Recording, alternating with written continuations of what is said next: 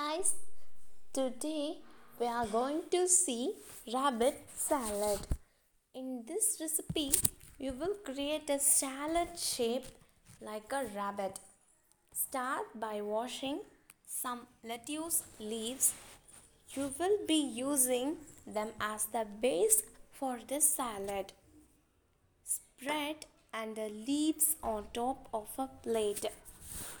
For the rabbit's body, you will need half of a fresh or canned pear. If you have a whole pear, cut it in half lengthwise. This will be the body you will decorate.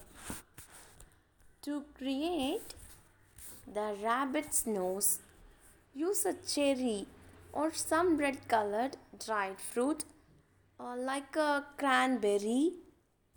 Place it in the middle of the narrow part of the pear. Now you can add the eyes.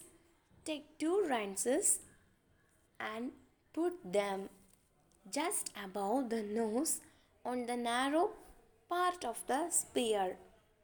Next, the rabbit will need its ears used to almonds or other nut of choice and stick them into the pear above the eyes.